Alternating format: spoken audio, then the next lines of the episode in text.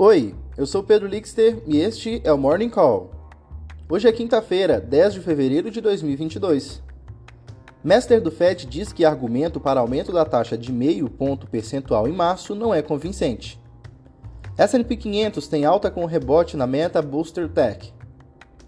Dólar cai, euro sobe antes do relatório do CPI dos Estados Unidos. Reuters Mester do Fed diz que argumento para aumento na taxa de meio ponto percentual em março não é convincente.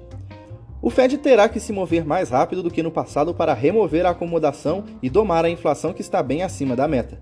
Mas pode não ser necessário iniciar a decolagem das taxas de juros com meio ponto percentual de março, disse o presidente do Fed Bank Cleveland, Loretta Mester, na quarta-feira.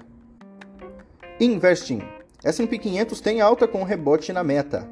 O S&P 500 subiu na quarta-feira com uma alta na meta controladora do Facebook, ajudando o setor de tecnologia mais amplo a aproveitar os ganhos recentes. Reuters: dólar cai, euro sobe antes do relatório do CPI nos Estados Unidos.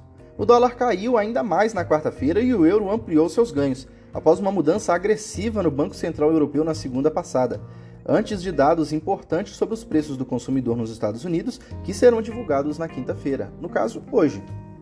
Esse foi o Morning Call, o podcast publicado de segunda a sexta bem cedinho. Acompanhe a gente na sua plataforma de streaming favorita e não perca os nossos episódios. A produção é de Gabriel Fogliene.